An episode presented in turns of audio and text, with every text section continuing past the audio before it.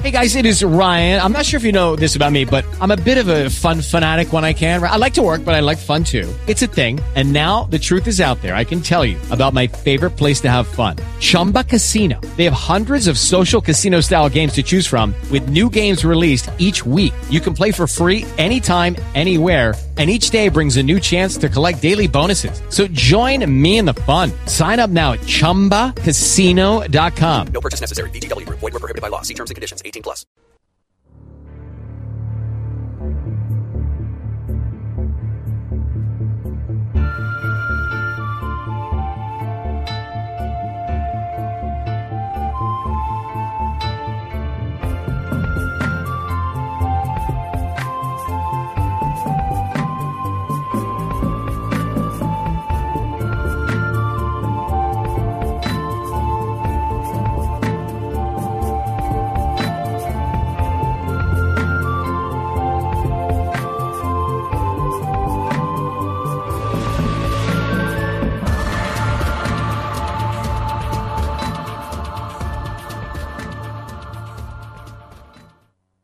Welcome to Conscious Shift, and I am your co-host, Mary Adams, and I am here with my co-host and executive producer, Julianne Turner. And Julianne, we have a fantastic show today, Living Authentically in an Age of Transparency. And Mary, could there not be a better time for this theme, this topic, living authentically, really shining our, our unique light and being ourselves fully, and also how that has shifted so much for us in this age of transparency, of social media, of, of where our lives and our activities are almost broadcast daily for the world to see. Well, it's true. And, and we really have to think about what we are doing at this time because things are shifting and changing so fast. And, you know, it's been amazing for me to really start watching some of a little bit of the news and really listening to some of what's going on because there's so many different opportunities that are really testing how we're coming through with our authenticity. Well, I think so, too. And, and that's another aspect of transparency, Mary, as you know, is that now, with technology, we're able to see and hear about things through so many channels instantaneously and view things as they are happening around the world. And truly, I think it's revealing to us ever more every day. Technology is just revealing the truth that's always been there, and that is that we are one. We are part of a wholeness. And, you know, as one of my favorite Uh, sayings is, you know, you should take no comfort that there's a hole in my end of the boat. Right? Wow. I mean, I mean, you know, we are all in the same boat and we are, we have this opportunity to help one another. But as you and I were talking, Mary, you made a good point about how we, how we so often only do that in crisis. Can you share that a bit more?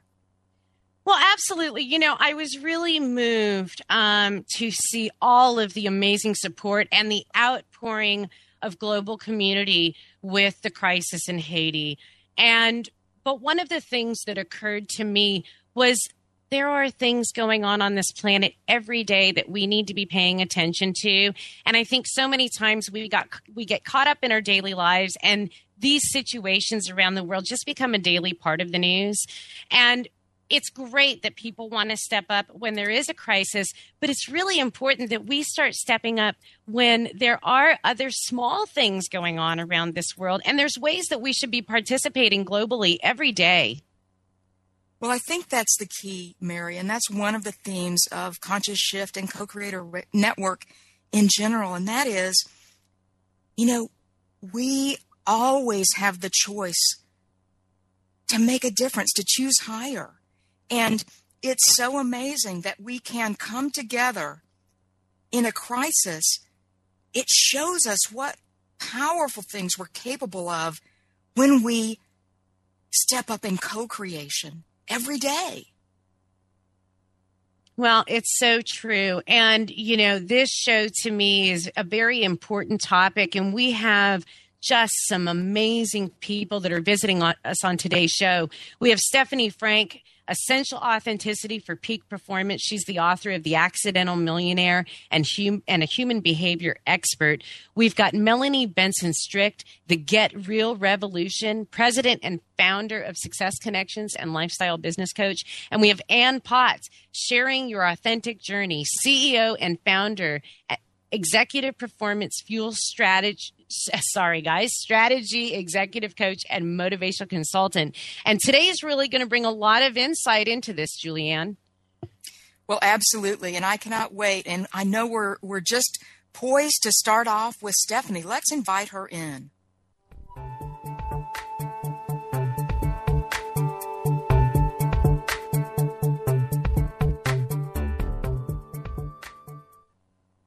We are so pleased to have Stephanie Frank joining us today. And for over twenty-two years, Stephanie has been, she is the best-selling author of The Accidental Millionaire and president of the Success I Q University, which has been helping people become peak performers to help them get more of what they want most at work and at home. And she is internationally recognized expert in the psychology of human behavior and rapid change brain technology, coupled with her fifteen plus computer engineering systems trainings and certifications from Novell, Microsoft, and Cisco that make her a modern-day transformational guru. Stephanie, it is such a pleasure to invite you to our show. Oh, Mary, Julianne, it's so exciting to be here, and I just love, love, love this topic because it is such a fundamentally important um, piece of information that I think so many people miss. Well, I think so too, Stephanie. And, you know, one of the things that that I've found so pivotal is for us to understand what authentic power is. You know, when I when I talk about my work in the creative process, I talk about the fact that authentic power comes from within us, and it and it's activated by choice. Whereas the kind of coercive power that we're often more familiar with is, is activated by force or fear. And so tell us what it means in your work when you talk about authentic power. Yeah, absolutely. There's actually a formula. You know, I've got a... Uh... I'm going to have a new book coming out pretty soon. It's, it's called The Passion Project, and it's really about this. Look, when you align yourself, your strength, your passion with the work that you do, you cannot help but be successful. And that's what authenticity is really all about, is really being true to you, being true to your word. And most people don't even stop to think, nor do they even understand some of the unconscious things that are driving us toward uh Uh, toward authenticity. And there are two major components, two major components. The first one is your value system. Now, a lot of people have heard of values before, but they sort of throw them away. What you don't realize is that your values are your unconscious driver that by which you make all of your decisions. So don't you think it would be kind of important to know what's really important to you consciously? Well, without doubt. And yet, um, so many of us don't take the time to really think about that and define what we hold most important in our lives and work. That's exactly it. And that's the first part to being authentic. If you say that family is really, really important to you and you're on the road three hundred days a year and you never get to see your kids, you are living completely out of integrity with what you say is important to you. And what that does is it causes a ripple effect. Not only are you out of integrity, which, you know, in your mind, you say, oh, I shouldn't be doing this. I should be going home more. I should, should, should, should. So it causes a cognitive dissonance in your brain. It also causes trouble within your body. It can cause physical symptoms. And so it starts with just something simple like anxiety, uh, because you know you're... Your your unconscious body knows you're living out of integrity with what's important. So it will cause these physical symptoms to come up. This is why people are getting sick. This is why a huge reason why people um, are, are uh, having challenges later in life is because they spend their entire career out of alignment with who they really are and what's important to them. They go to a job every day that they don't like, that doesn't serve their values. And you can't live like that and be healthy.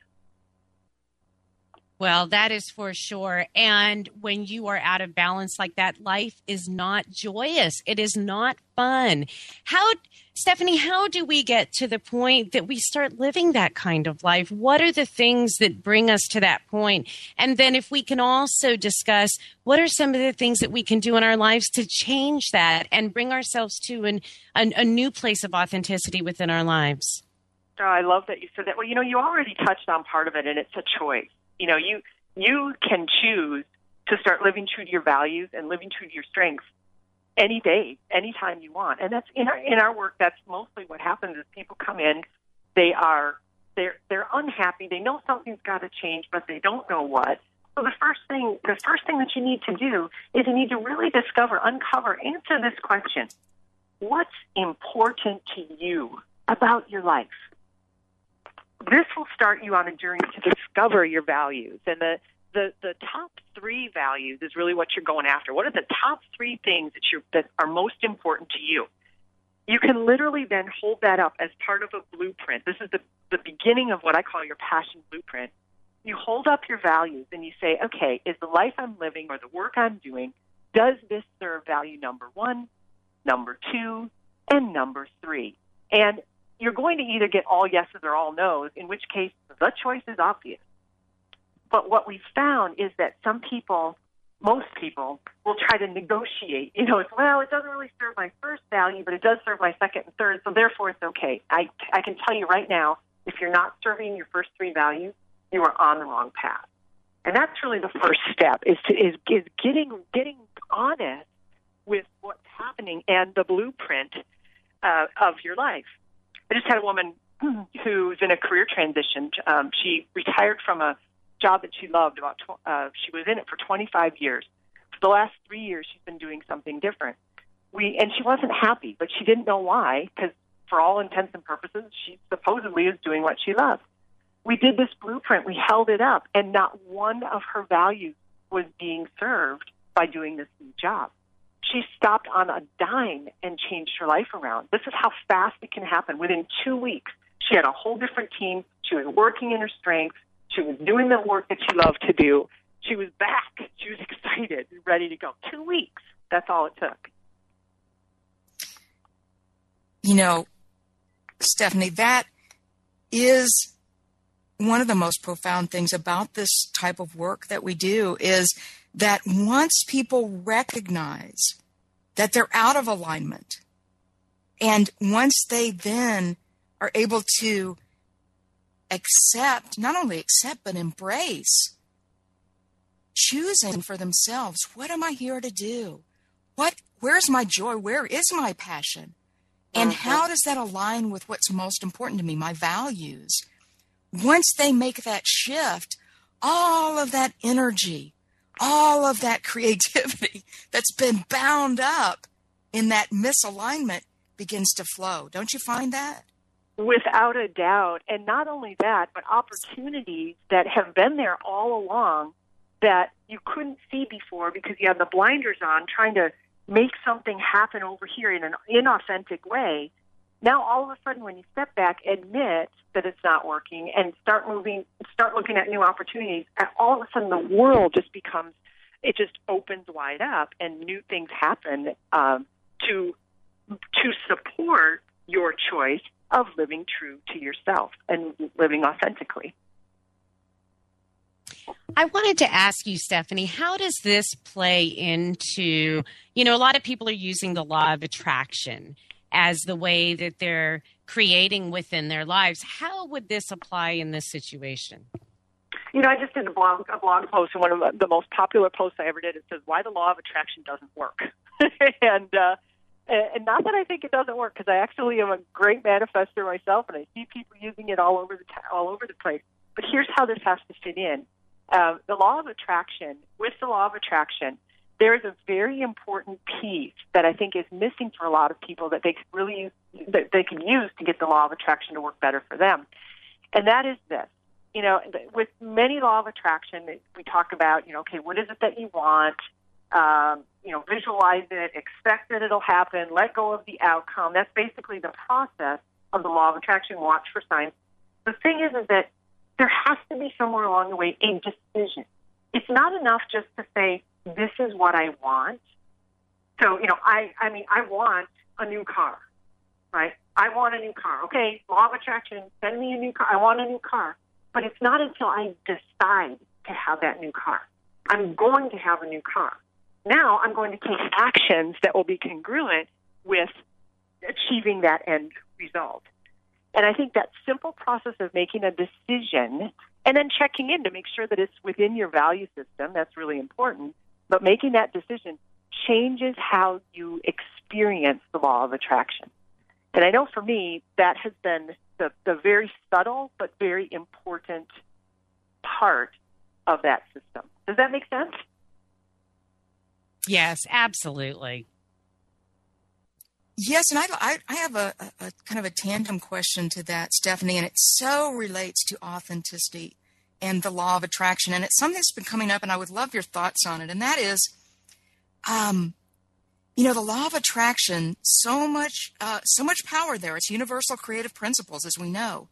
Uh-huh. And, and one of the things that people seem to have really embraced is this idea that you only want to think about positive things, the things that you want to have happen. And I, and I believe that it, as well. And yet there is a balance between what I call, you know, the realm of what is, what already exists in this realm for us, and what can be, what we're creating or co-creating.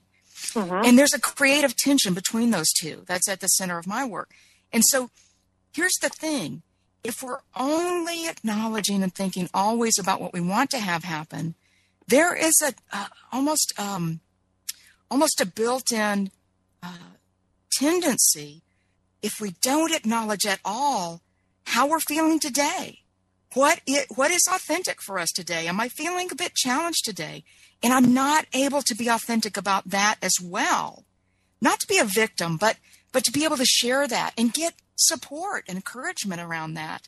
Um, it almost is like we feel like we must wear a mask all the time. Everything has to be rosy. And so where is the balance that we can find in using these laws and yet being authentic in that? You know, I love that you just said that, because I, I think I think for a lot of people, I, I think we're a nation of big fat liars. You know, we walk around, hey, how you doing today?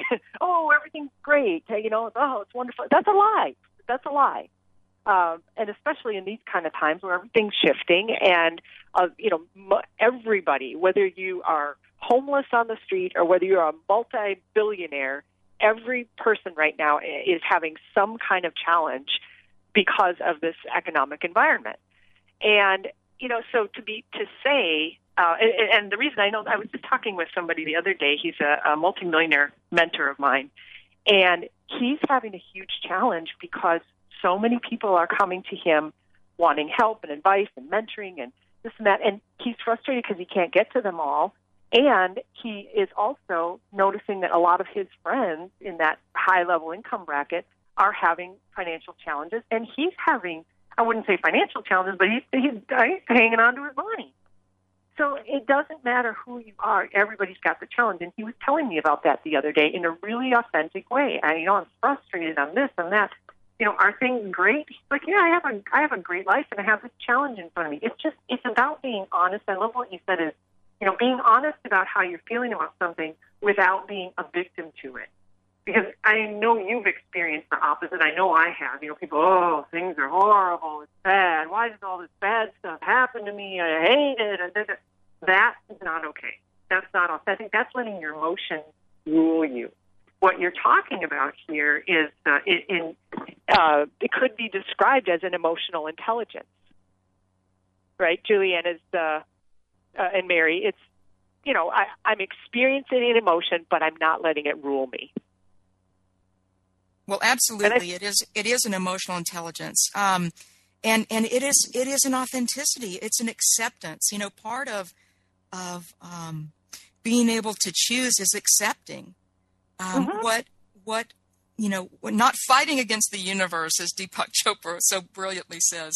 Um, and to acknowledge something is not to give your power away to it. Absolutely. Absolutely. I think acknowledging it is really important. You know, what we consider to be, quote, negative emotions. It's just the human experience. And uh, the way I like to think of it is, you know, an emotion is sort of like an un, uh, negative emotion is sort of like an unwanted neighbor coming to your door with a cake and, and ringing the doorbell, ding dong, ding dong, ding dong, and you not wanting to talk to the neighbor. So what do you do? You hunker down on the couch and you pretend like they can't see you, and you, you know. And the, the longer you resist it, the longer you ignore the doorbell, the more the doorbell's gonna gonna go off. So the other thing you can do is you can just open the door, say, thank you, I'm really busy right now, and uh, I can't talk, and keep moving. And that's how you can experience your emotions as an observer, not as a victim to your emotions.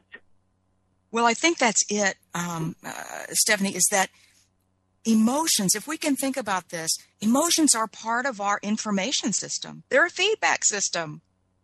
They and are. If we're not, and if we are not able to acknowledge even the negative emotions, that is information for us. It doesn't mean we need to react to it or um, that it takes us out of our trajectory toward what we want. And yet it's valuable information. Hey, we should pay attention to this. What part of this is information that could be useful to me? What part of well, this is telling me that I might be out of alignment with, that's exactly with it. you know, at some point, right? That, well, that's exactly it. And when you're out of alignment with your values and with your strengths, going just even going back to that, when you have, I call it a values violation, you will experience negative emotions. You will experience isolation, depression, sadness, fear, worry. You'll experience all of those things when you're out of alignment. And that's why I, you know, I, I so want people to hear that there is a formula, there is a blueprint, so to speak, to figure out what's going on. It's just they don't teach you this stuff in school. And anytime you got that values violation and you're experiencing those emotions, that's a clear indicator that you need to stop and you need to hold that up to, to your situation, those three top values, and say, okay, what is happening here that is causing me to feel these emotions? What, where am I out of alignment? It's really, it's so simple to find. I just wish more people would do it to become more authentic. Yeah, for sure. For sure. And, you know, we're in a great time of change here on this planet, which is incredibly exciting, and change can be very good. And mm-hmm. what I wanted to ask you is, because so many people are getting caught up in the emotion of some of the changes and some of the things that are coming through, what are your suggestions? And obviously, you know, what you were just talking about is very important in this, but how do you do it more on the outside influence level? Mm-hmm. That's a great question uh, as well. You know, one of the most important, important things, especially during times of of great change, is you've got to stay here in the present moment.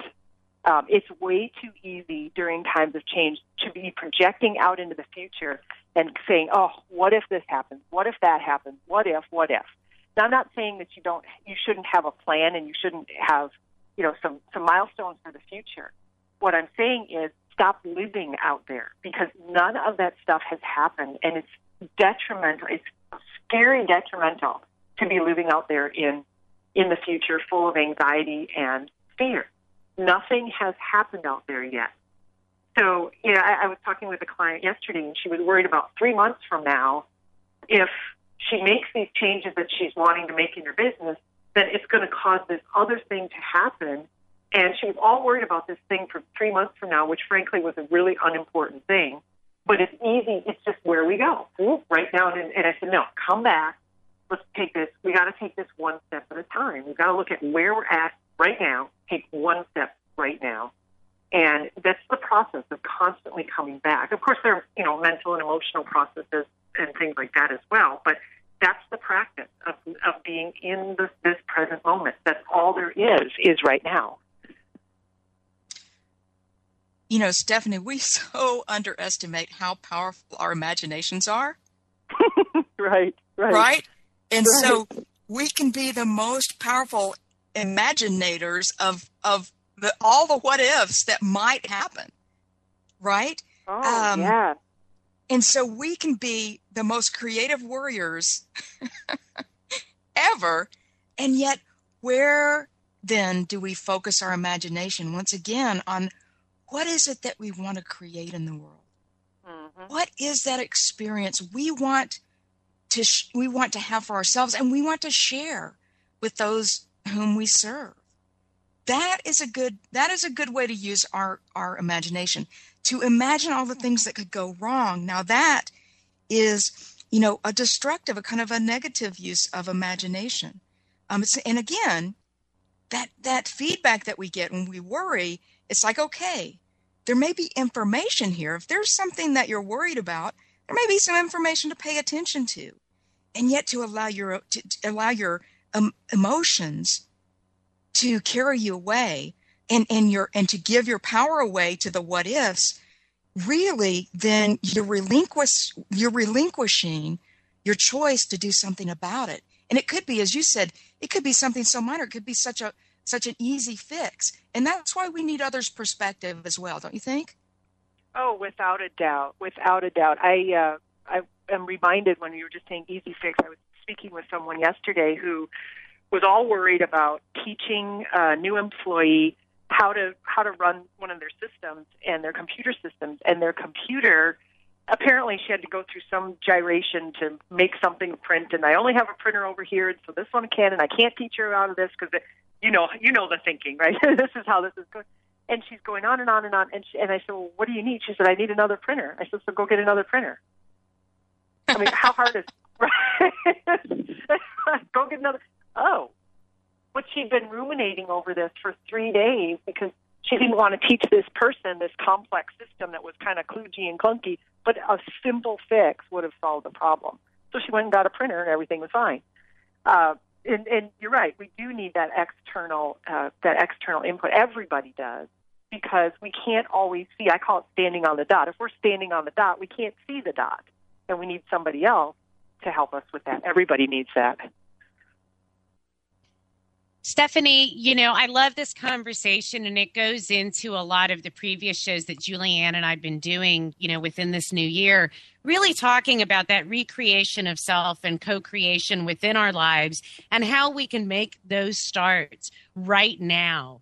And so one of the things that we love to do on this show is share some different tips and ideas for making the choice at this moment to take a step forward. Could you help us with a little bit of your process?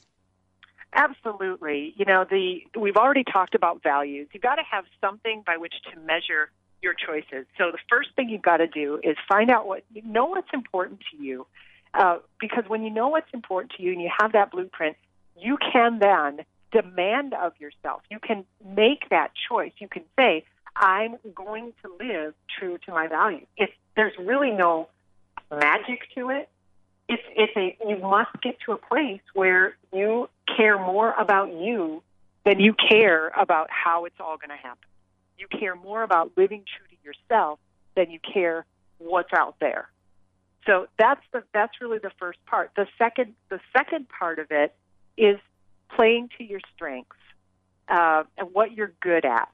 And it, for that, if you were to take an inventory uh, of everything that you do, say, in a week, and you were to write down all those tasks and all those, you know, all those things you do in a week, whether it's for your household, whether it's for your work, whether it's, you know, whatever, and you look at all of those tasks, I would question how many of those tasks are you working in, do you love to do, how, and how many of them are you are you trying to slog through just because you have to do them?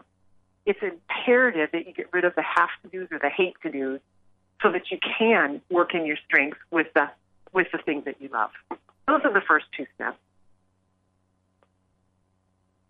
Stephanie, what, what about how you really, you know, I would think one of your greatest strengths, um, in fact, I'm amazed at, at uh, all of the technical credentials you have. You're such a left-brain uh, guru, goddess. And and yet, you know, the work that we do to guide people in creating and, and aligning with their their purpose in life is really a, a right brain, creative, imaginative thing. So what about um, what kind of guidance do you give people for really uh, balancing out their whole brain? They're, they're really being able to use all their assets to create what they really want. Well, we have nat- we have natural assets, and uh, you know, believe it or not, um, I, when I when I test out on my level of creativity, I'm almost at the top of the charts on that.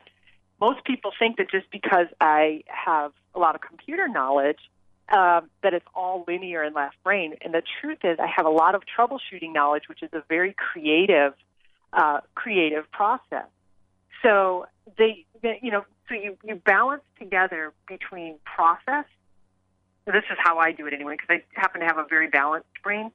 Um, but between process, what are the steps I need to take? You've got to have steps. You have to have a map. You have to have a blueprint to, to do anything in your life. You can't just be totally creative and, oh, I think I'll do this, I think I'll do that. You have to have something to measure it against. So we we take process and we take creativity and we marry those two things together so that you can be creative within your structure of your life. Does that make sense?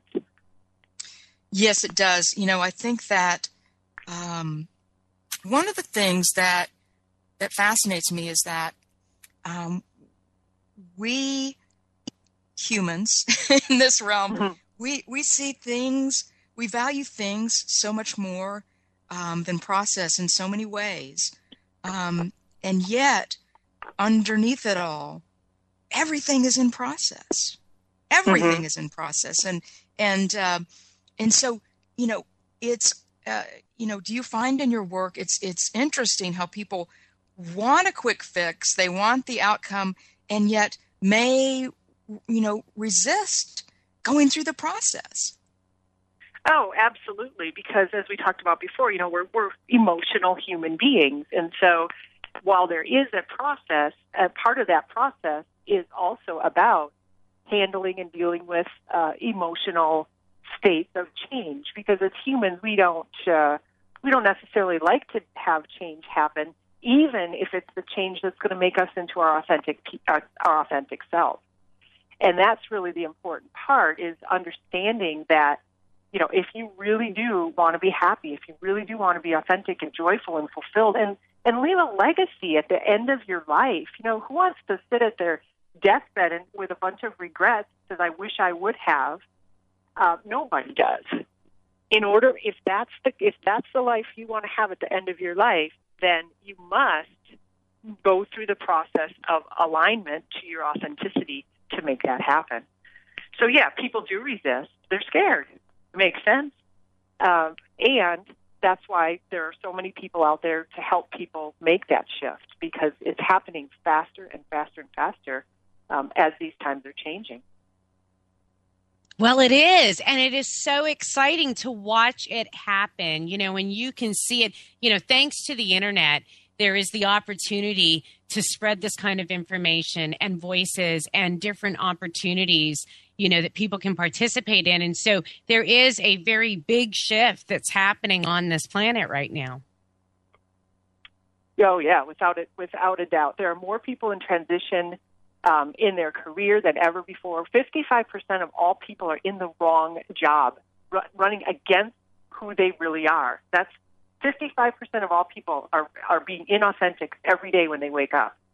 And sixty percent of all people, a brand new study just came out that said these people would just walk away from what they're doing in their career, in their life, um, today, if they, if they could do something else.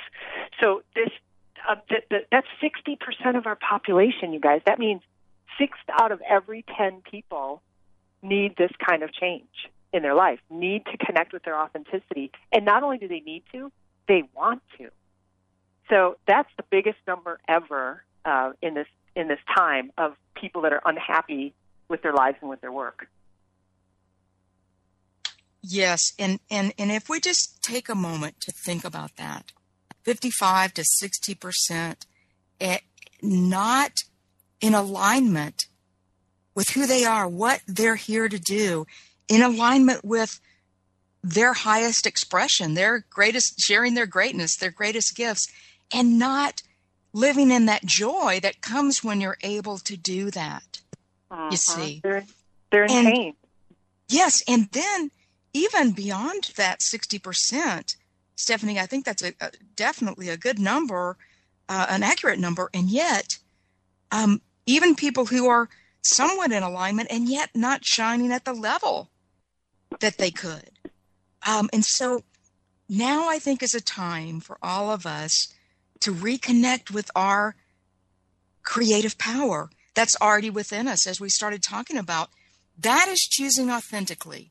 And that is the mechanism of creation, as I say, that is our choice in any instant. And we choose. And so, as we to bring back, bring back the process uh, point, we choose in every instant. We are choosing our highest life in every instant. And when you shift it like that, that gives us energy rather than taking it away, right? That gives us the energy to say, oh, I'm choosing more and more of what I want every day.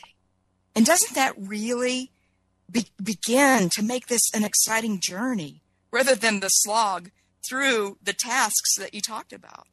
Mm-hmm. It it really does. And and it does put you back on uh, truly on the journey, because when you are living authentically and you're making choices authentic to you, not because you that sounds like a good idea or it's some I have a gut feeling or no, not that. When you have your blueprint and you make a choice that says, yes, I'm going to take this opportunity because it serves my values, it serves my strengths, you are making conscious choices toward possibilities. And what happens is they come, it's almost like your life, you get in the flow and your life kind of slows down almost as the opportunities just keep coming and you just keep choosing and choosing and choosing. You stop, when you're living authentically, you stop trying to project out into the future how something is going to happen. Instead, you start walking along the path, and it's almost like picking up little gold coins along the way. It's like, oh, here's the piece. Oh, here's the next piece. Oh, here you go. And versus the whole big plan. It's a very different way of being. Stephanie, I want to thank you so much for such an incredible time with you and an interview and all of the information that you have shared today. It's very insightful for all of us to be able to have the opportunity to share in your wisdom, and that, and that we really do have a great opportunity to create that life. And I think it's going to empower a lot of people in listening to this interview and making choices right now. And now there are other ways that you can help people, and your website is just fantastic. You have so many different products available. You've got your books. And so I'd like to give you the opportunity to talk about some of the different things that are coming up for you, and to also talk about how people can connect with you and, and be part of your training and coaching as well. Oh, excellent. Well, uh, you know, the, thank you so much. First of all, I want to say for both of you, Mary and Julianne, I mean, this is such a phenomenal topic, and as you can tell, we're all we're all passionate about it, and I'm so glad that you're you're bringing this word out, because it's really, really important. Uh, the you know, as far as uh, as connecting, you know, there's some fun things that you could do to start really connecting with your passion, connect with your values and style. We have a couple of free things that uh, that you can try to do that. Um, the first thing is called the Success I Q quiz. We believe that that there is a success intelligence, and when you learn these things that we're talking about, your intelligence raises. So you got to find out where your success I Q is now. So you can take a short little quiz. That's just kind of a fun way to get started. And if you want to delve in a little bit deeper, um, you can take our long-form test that will tell you what your values are, what your strengths are, where you need to really focus. And that's a little bit longer. So those, uh, I'll give you two websites. The quiz is at success I Q quiz dot com. That's success I Q quiz dot com. And the long-form test is at success I Q test dot com. Now, if you're not interested in any of those, but you want to join a community of people who are dedicated to making positive change and, and putting passion back in their lives, you can check us out at the university, which is at success I Q U dot com. Stephanie, thank you so much for sharing those resources, those sites. I know we're going to have a lot of interested listeners coming to visit. Thank you so much for sharing your wisdom and, and your time with us today on Conscious Shift. And we hope to have you back soon. And thanks to the two of you. I appreciate you. We appreciate you too.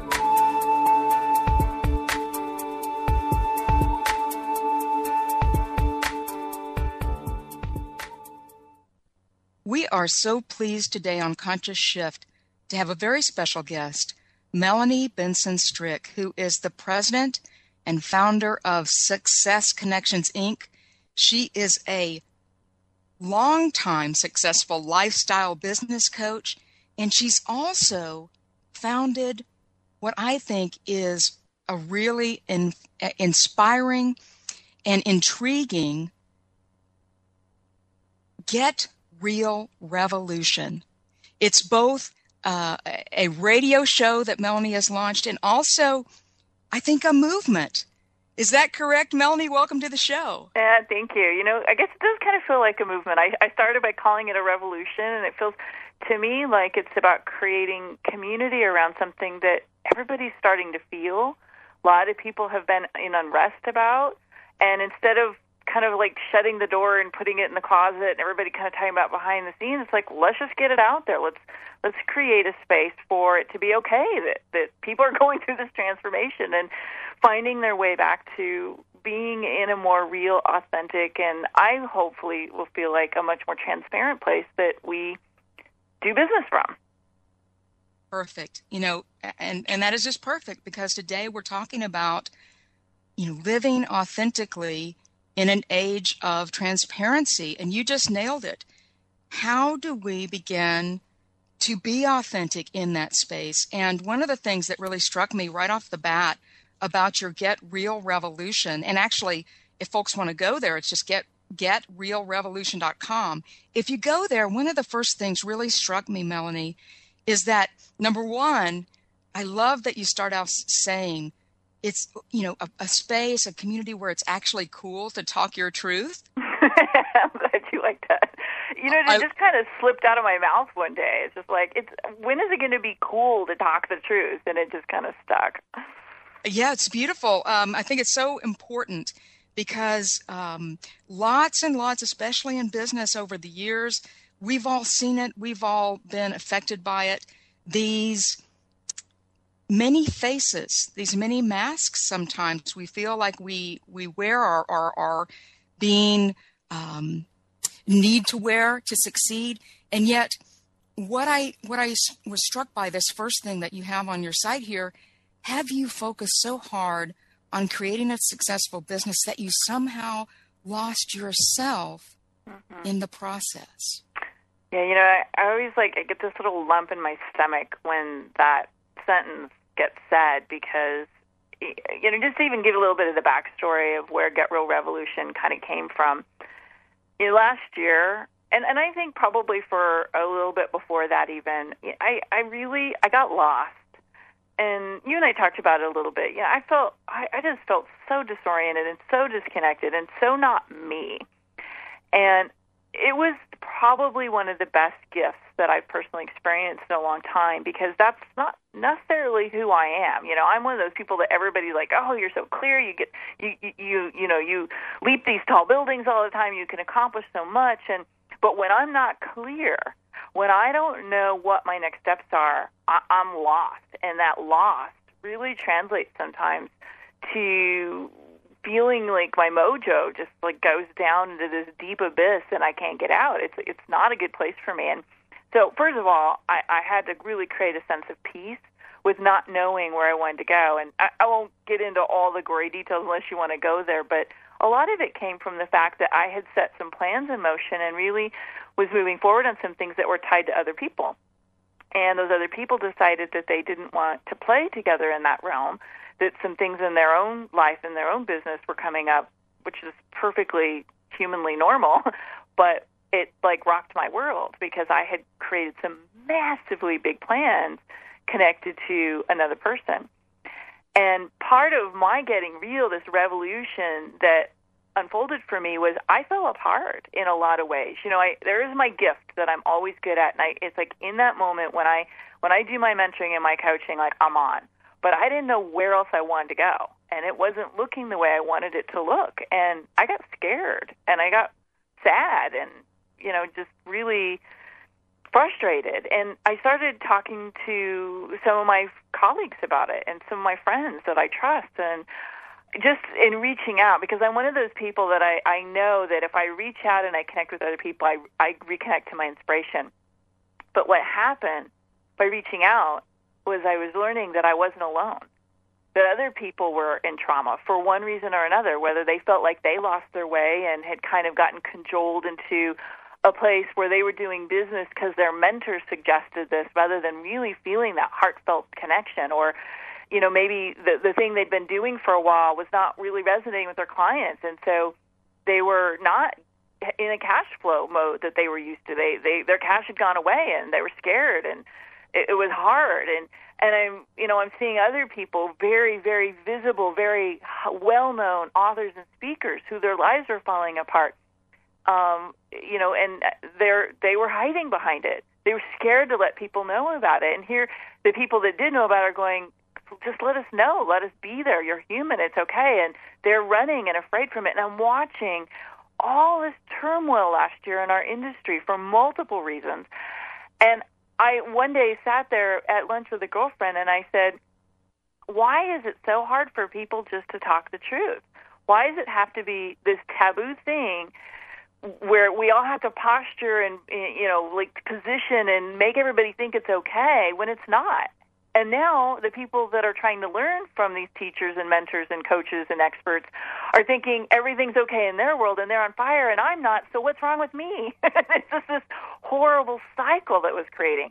And finally, it just, it just like the last straw was when a, you know, a colleague of mine was just in massive turmoil and pain because she had lost her way and had, you know, been told by a mentor of hers that she needed to kind of bolster her numbers a little bit so this mentor would look good.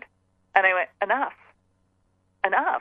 It's like, I'm done. I'm I'm done with the hype. I'm done with doing what all these people say you should do.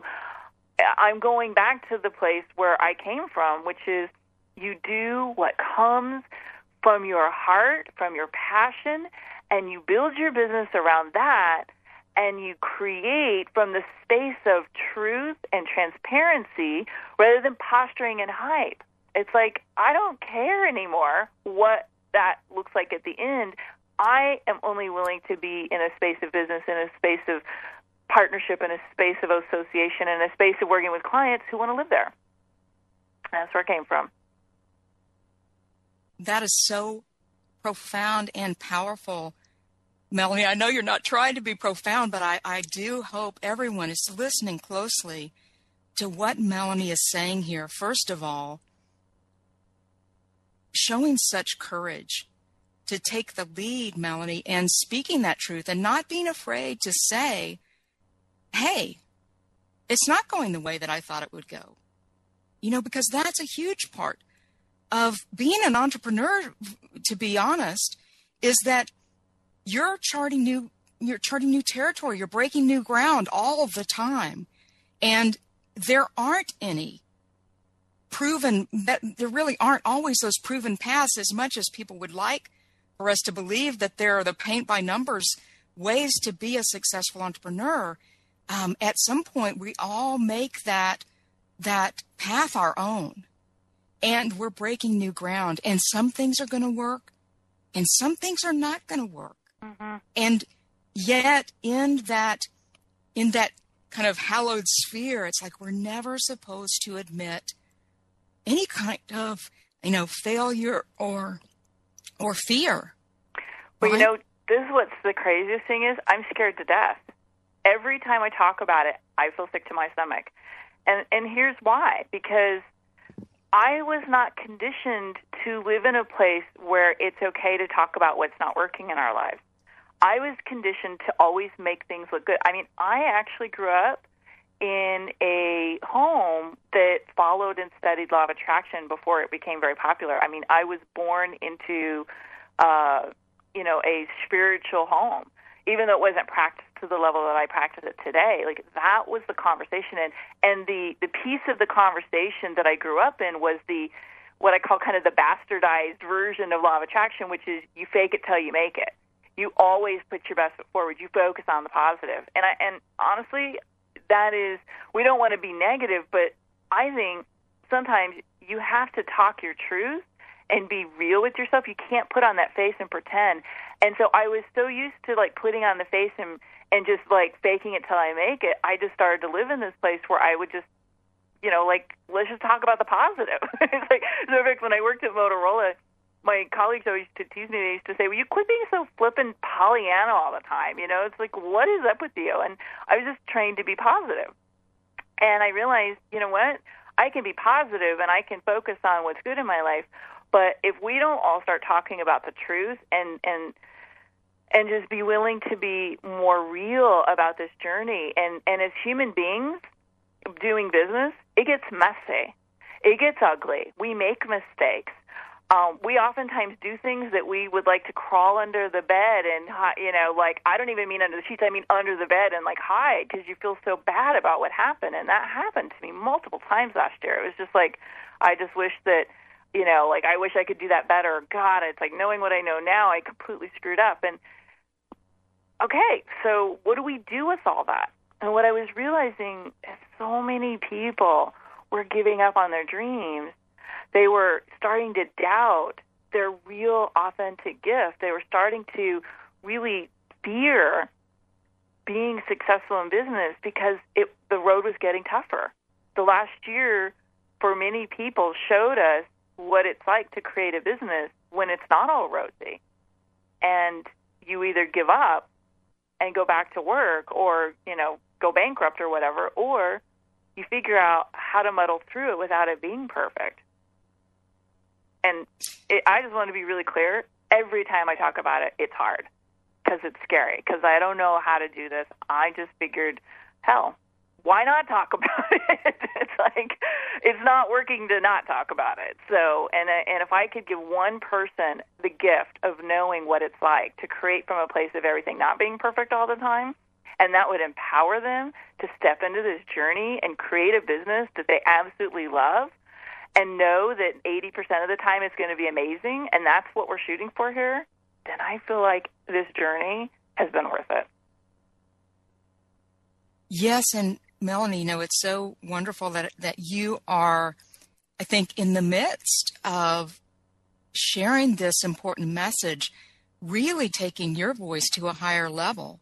And this message and this mission and this work and this thought leadership, I think, is the next, in you know, in, in, in Power Arc language, your next arc of creation is taking you higher, mm-hmm. in, into a into a space of leadership that actually is going to benefit you and your business because you are creating space where people can be authentic. Yeah, I so appreciate you saying that and, and hearing that from somebody who I think is such a thought leader in this movement and in this work. It just, it just like, it just makes my body feel happy inside because, you know, I've been one of those people that I believe that everything that I've gone through in my life was fodder. It was like the training to be a better mentor and a better coach. And, you know, like, even like looking at what's happening in the public media, I don't know how much you follow. I don't actually not a big news watcher, but lately, like, just in the nick of time, I'm having to catch things. And it's like, wow, I was supposed to see that. You know, Mark, um, I think it's Mark McGrath, the baseball player who has been, you know, in the spotlight for his steroid use. You know, he's doing this whole thing about coming clean because it's been so painful to carry around something that feels like a shadow or a secret. And he knows that people, you know, like him, are in pain, and so he wants to come clean. And then there's what's ha- I don't know if you guys, if you've anybody's seen the the Domino's delivery ads. They're very clever, but they, you know, they're they started to tank. They did really bad financially, and they said, "What do we need to do?" And so they're they're really using this process of getting back to their truth, which is their original recipe, and sharing with people, "We screwed up. We we, we disconnected." We we stopped listening to what was working. We started focusing on numbers, and then the numbers went away. And so, you know, we get it. Let's let's get back to what you want from us. And they they created this great advertising series around it. And so it's kind of like, I think a lot of people are starting to realize we need to get back to our truth. As a matter of fact, one of the, the reasons why I got even more fuel to do this is I had some people who were going through my Fast Track to Lifestyle Business program, and they were learning all the right steps, but they're like, something's missing. You know, I feel like I don't know wh- who I really am now that I've learned all this stuff. You've opened up this vortex of, yes, but what do I really want to be when I grow up? And so I realized that you can learn all the right systems to grow your business. You can learn all the things you absolutely have to do to grow, but at the end of the day, all it really does is lets you know, are you on track or not? And so for people who were not really viscerally connected to their true passion. They were just doing a business because it worked. It brought them back to that place where they wanted to get back to their truth. And I thought, well, if I'm not the only one here, I've got clients going back to this place, how do we serve people? And I, you know, I'm the start with just opening the conversation and creating a space to learn and grow. When you find yourself in this place where you're running a business you don't love, where you find yourself feeling like everything is so much work and it's not really energetically paying off for you, you don't feel that connection anymore. When you feel like you've gotten to this place where you're you're like you're not being truthful, you're having to cover your tracks, or you know you've gotten swept up in something that sounded like a great idea, and now you're there and you're going, oh my goodness, this isn't me. What am I doing? How do I get back? How do I make this transition work? And that's what I feel like Get Real Revolution is about: is let's let's you know let's support you in really reconnecting to a place where you're on fire, because everything you do is coming from this amazing place of brilliance unveiled. Have you um, have you read the book by Gay Hendricks yet, The Big Leap? I haven't read that one. Um, you know, The Corporate Mystic is one of my favorites, uh, but I haven't read too. The Big Leap. Oh, I love The Corporate Mystic. Was the, one of the books I originally read that got me out of being in the corporate world, by the way. Yes. I was like, oh, I love this. I've I've had it on my bookshelf for probably fifteen years, but. Um, Gay Hendricks, who also wrote that, wrote this new book, The Big Leap, and I'm really hot about it because it explains so much of what happens when we find ourselves in this disconnect between who we really are and, and all the sabotaging habits and the and the drama that we create and the upheaval and the messiness. And part of that is when we're either avoiding or getting ready to step into this next evolution of who we are. And when we fight it, and we, we resist against it, how much more of that mess and that ugh, all the breakdowns and all the crap that comes up. And I love it because it, what it does is it really kind of distills down, why do we have all these messinesses that come up? And a lot of times it's simply because we're getting ready to grow, but we're resisting getting out of our comfort zone. And that that was such a big part of what happened to me last year. I got so comfortable in this wonderful realm of what I did, and I, I'm so good at building teams and helping entrepreneurs learn how to lead and creating, you know, business systems so that you are able to replicate. I mean, I'm really good. I could do it in my sleep, but it's not my greatest calling. And you know what? I'm actually in this moment just remembering something really powerful. When I got out of corporate America, man, this is what I wanted to do. I wanted to transform entrepreneurs and, and you know, people into real thought leaders. But I went down the path that I, that everybody told me that people would actually spend money on. Isn't that interesting? It's fascinating and yet not surprising, right? Because um, you went with what was familiar and yeah. what was your expertise, and built a foundation, not even a foundation of that. You built a, an extremely successful business from that, Melanie. And what, and yet what I, what we always talk about on Conscious Shift and in Power Arc is, you know, um, there's always more. No matter where you are in that suge- you know, success trajectory, there's always more. And you're shifting all of your arcs of creation, if you will, to that higher level. And that's exactly the kind of work that we hold in common. Uh, Melanie, I'm so excited to talk about it today. And I know we're going to be talking on your show soon about this, is that the way that we do it then is not, is to recognize that you're exactly right. So many people are starting at the systems level, the mm-hmm. technology level, the tool level, even the marketing level. And or not the doing at the, level, and, like they're just on the doing, right? At the, the doing, the acting, the implementation level, yeah. and not starting at the truth level, what what we talk about as the the greatness level, the unique, singular greatness that's within you that you're here to share. What's your message? What's your mission?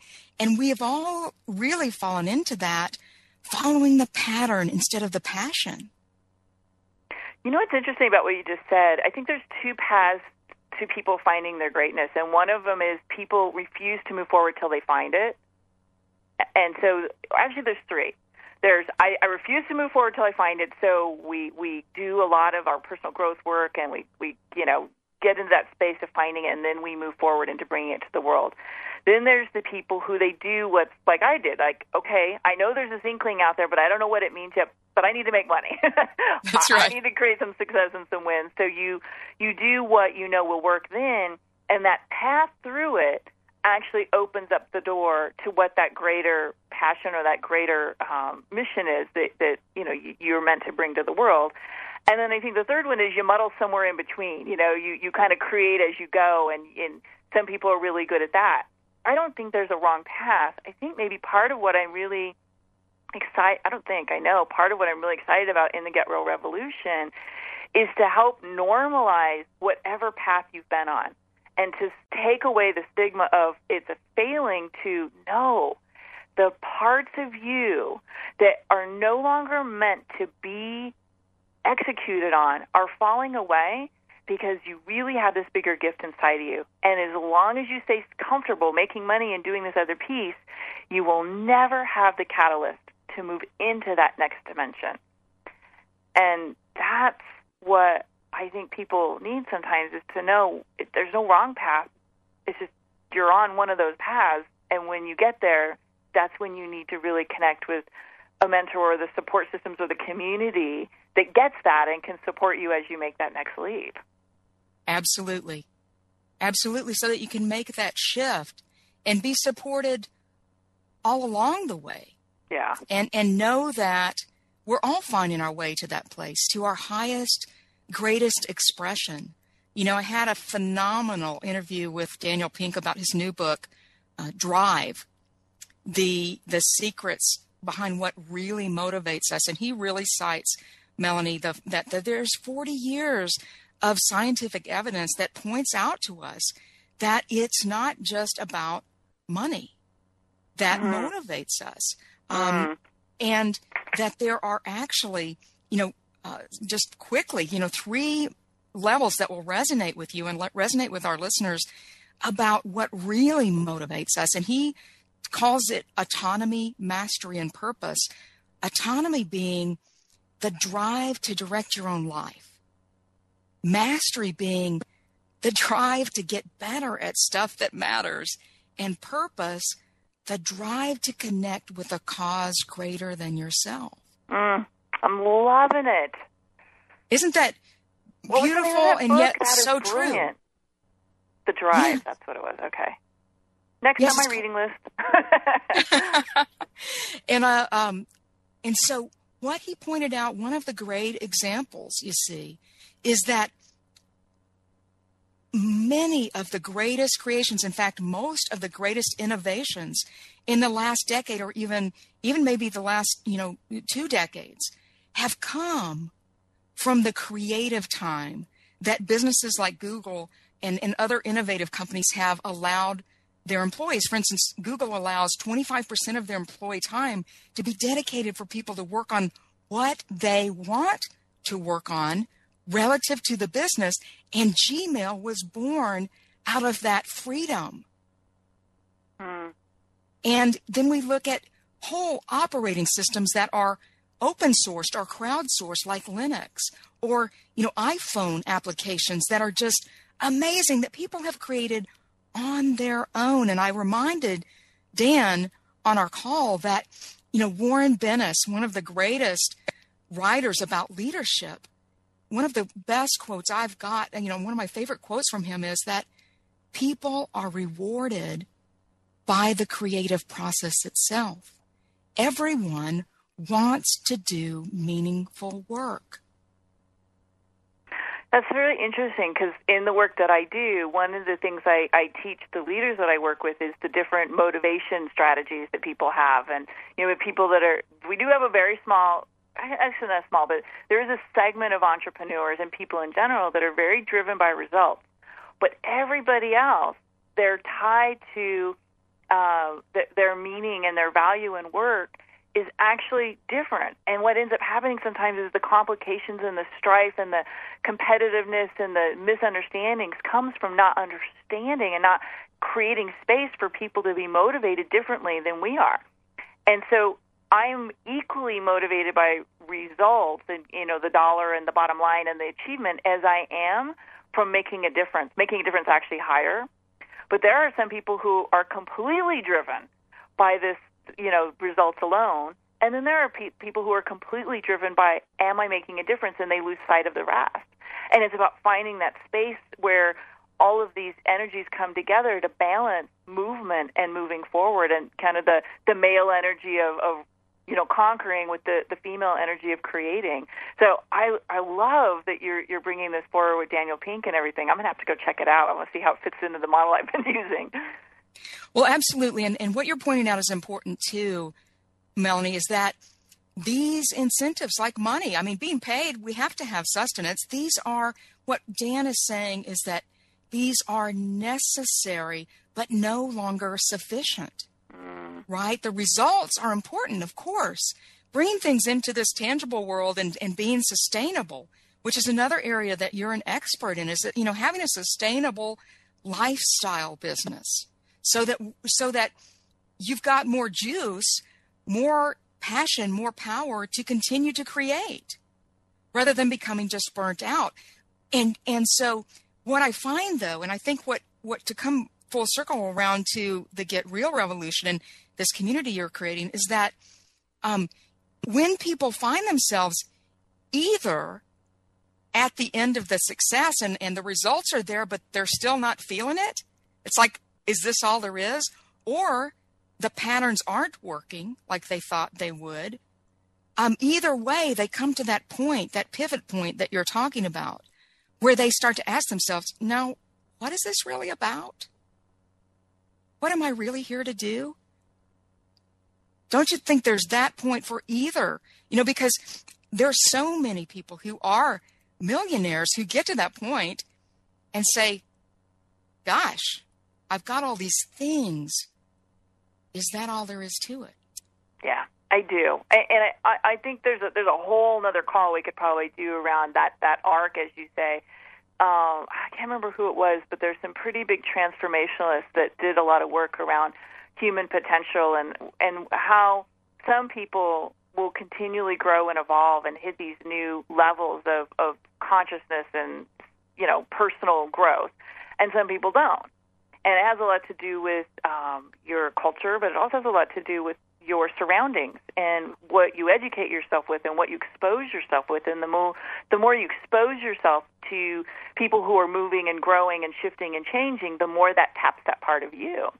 And what's so fascinating is, is that some people live underneath this blanket of should, and I have to make other people happy, and they give their power away to other people's needs and requirements, that they suppress this ability to really step into what is my greatest expression. So that's a big piece of how well people are able to access that, is how much shoulding they're doing to themselves that's keeping them stuck where they are right now. Yes, I love that. I love that. And and, and shoulding is about what it sounds like. Yeah. that that was should- actually a Thomas Leonardism. I should give credit where that's due in, in our coach training, is they always talked about where we should ourselves, or, you know, are we shoulding on ourselves? And it, like I said, it does sound a lot like something else, and that's really what it is. It's, it's Very you know, getting under the muck.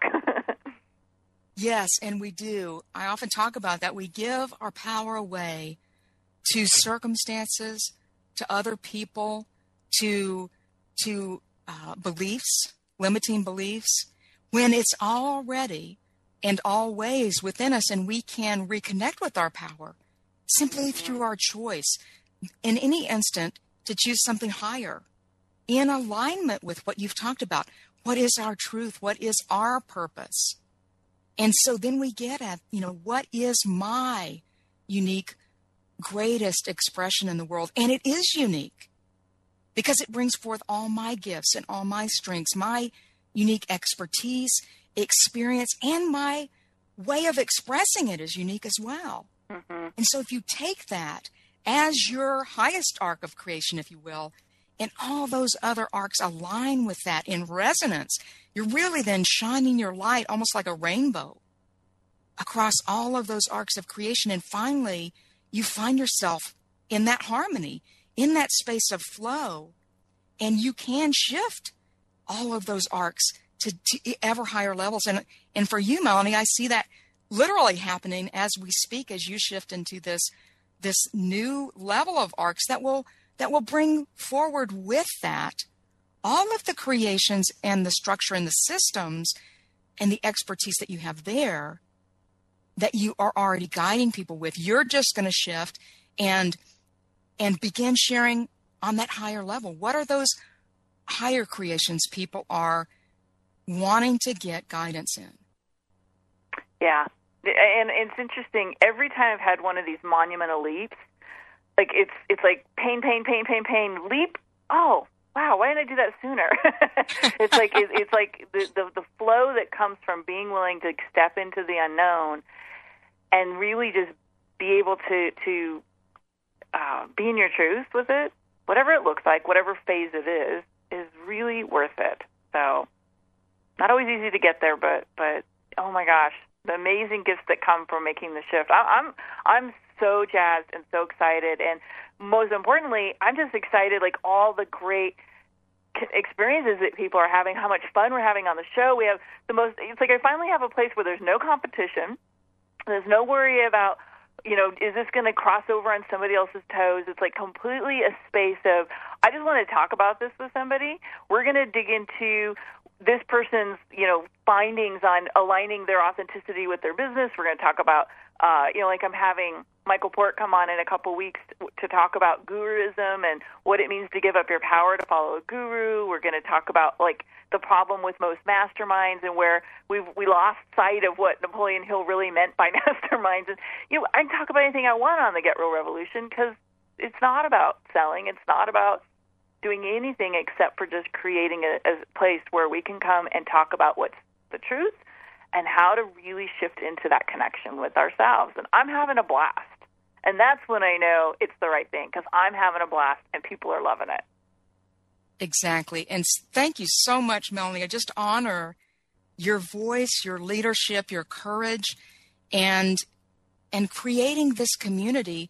And we want to, as we close out, we want to make sure Uh, we gave the website for get real revolution dot com is, is the easy way to find it online, get real revolution dot com. And then, Melanie, are there other links, uh, sites where we should, we can send people to find well, yeah, out more about just, you? Yeah, if people just want to come check out what I'm about and what we're doing with people who are entrepreneurs and transforming their businesses, um, you can find us at success connections dot com. And there's an end on the end of Connections, otherwise you end up in some weird multi-level marketing place. So success connections dot com. Okay, beautiful. So get real revolution dot com and success connections dot com. Melanie Benson Strick, thank you so much for being on Conscious Shift with us on Co-Creator Radio. I know we've got so much more to talk about. I look forward to future conversations. Me too. Thank you for hosting such an amazing show. Thanks, Melanie. We'll be in touch. All right. Bye, everyone.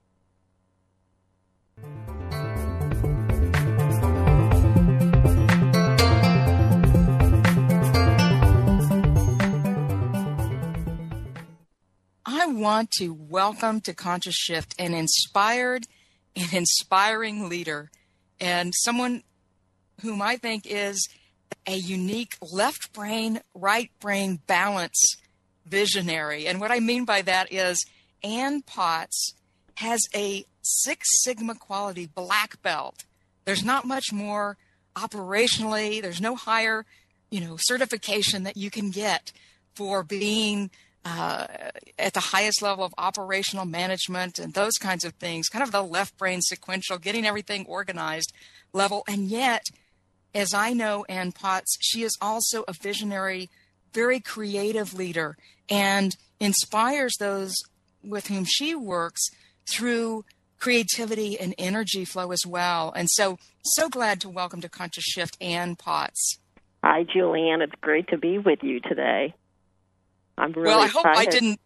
I hope I didn't go too overboard on the intro, but I really do think it's a unique balance that you bring of the left and right brain. What What are your thoughts about that? Well, you know, I like to think of myself that way, too, um, and I think it is true that you kind of, um, you know, that old expression about don't throw the baby out with the bathwater. I think there is that opportunity for us to balance both those sides, and, you know, there you can be logical and you can be intuitive all at the same time, and I think it's it's a great way to be when you when you get that flow going between both sides of you.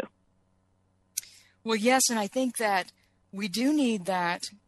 that visionary side as well. You and I have talked about yes. uh, Daniel Pink and kind of the whole oh, the gosh. whole new mind approach, needing both the left brain and the right brain, and how the right brain is really coming to the forefront more and more as we move into uh, not just the knowledge society, but an innovation society, really Absolutely. moving into what happens when we're always creating new things and when we're encountering unexpected unexpected change all the time. And I right. know that you're no stranger to unexpected change. In fact, you know, you you have really uh, you really shine such a great light for us on how to overcome change, because you really had a challenge uh, in your life a- after having a spinal cord injury. Tell us what your keys are then to really navigating through change, not just through it, but but eclipsing it. Well, thanks, Julian. It's it's uh, fifteen years ago that I was in a car accident and sustained a spinal cord injury. And, uh, you know, they told me in the E R that my life was never going to be the same. And they were right, but it, it turned out to be in a good way in, in many ways. I mean, certainly I, I would have liked an outcome where, you know, it would have been as if it had never happened physically. Um, as you know, I do walk with, with two canes. So, you know, there was some challenge. There was a lot of physical therapy and things like that. But I think for anybody going through a tough time, you know, whether it's a health challenge or what's going on in the economy, um, you know, you can come out thriving from it. You always have the choice of how you're going to be and to create something new, as you always say. You know, there's always that choice to be creative and to look at your life and your experiences differently and, and mold them into whatever you want them to be. Um, so I think I just heard the other day somebody said to me uh, who, who recently went through a health challenge that a nurse told her, well, you have the choice of being bitter or better. And mm. I, I think you always do have that choice. And so for me, I, I thought that was a great way to put it and frame it up, and that we always do have the, the choice to create something new and, and to make it better no matter what it is. Well, you have such a positive outlook and and also a positive energy that I know that you weave into your work and through your work. How do you find the way through when I'm sure there were dark moments? How do you find the way to eclipse the bitter and really get into creating consciously the better? Yeah, I you know, I think a piece of it, you know, the, the first thing I think is really is allowing yourself to have some of the negative emotions and let them come out. Um, I know when I initially went through the accident at first, I did go through a period of like, okay, I'm going to be perky all the time here, you know, and a good attitude is key. And, you know, you can... You do have to acknowledge that, that there are moments um, where where it can be overwhelming, and to have people who allow you to safely let that out and who know that that's what you need is just to let it out so that you can move forward. Um, you know, you don't want to stay in it because that's when the bitterness can come, but you do also have to have a valve to let it out. And I think you have to find whatever sustains you. And, you know, for some people that may be their religious faith, or it may be their connection to their family. Um, you know, for me, one thing I know that was a huge help when I was initially uh, in the recovery period, my mom recognized that I was always better after I'd been out in nature. So she would, if I was having a bad day, say, okay, let's get in the car. We're going to, you know, go to a park or an arboretum or a botanical garden. And she would get me connected to something that was bigger than me and bigger than my individual circumstances. And uh, and that was great. And, I, I, you know, there's so many things, um, so many tips. But I, I do think one key thing, too, early on, whatever you're going through, is to maximize the diversity of who supports you. Um, you know, I think a lot of times people expect their spouse to be able to be everything, or a friend or a parent. And, you know, I don't think one person can be everything to any of us. You really need people to bring their different strengths to the table, that you can have one person who loves to cook you dinner, another person who makes you laugh, another person who can be that safe person for letting your emotions out and being able to sit down and have a good cry, and to really reach out to the diversity of the people you know and tap into their strengths so that they can they can give you whatever you need at that time. So those are just a few thoughts off the top of my head about it. Well, those are those are critical keys, I think, and very good guidance for all of our listeners. And, you know, I think where you started and is similar to where Melanie Benson Strick, whom we've talked with earlier in the program, has has also shared with us, is that the first step is acknowledging your truth. Yes.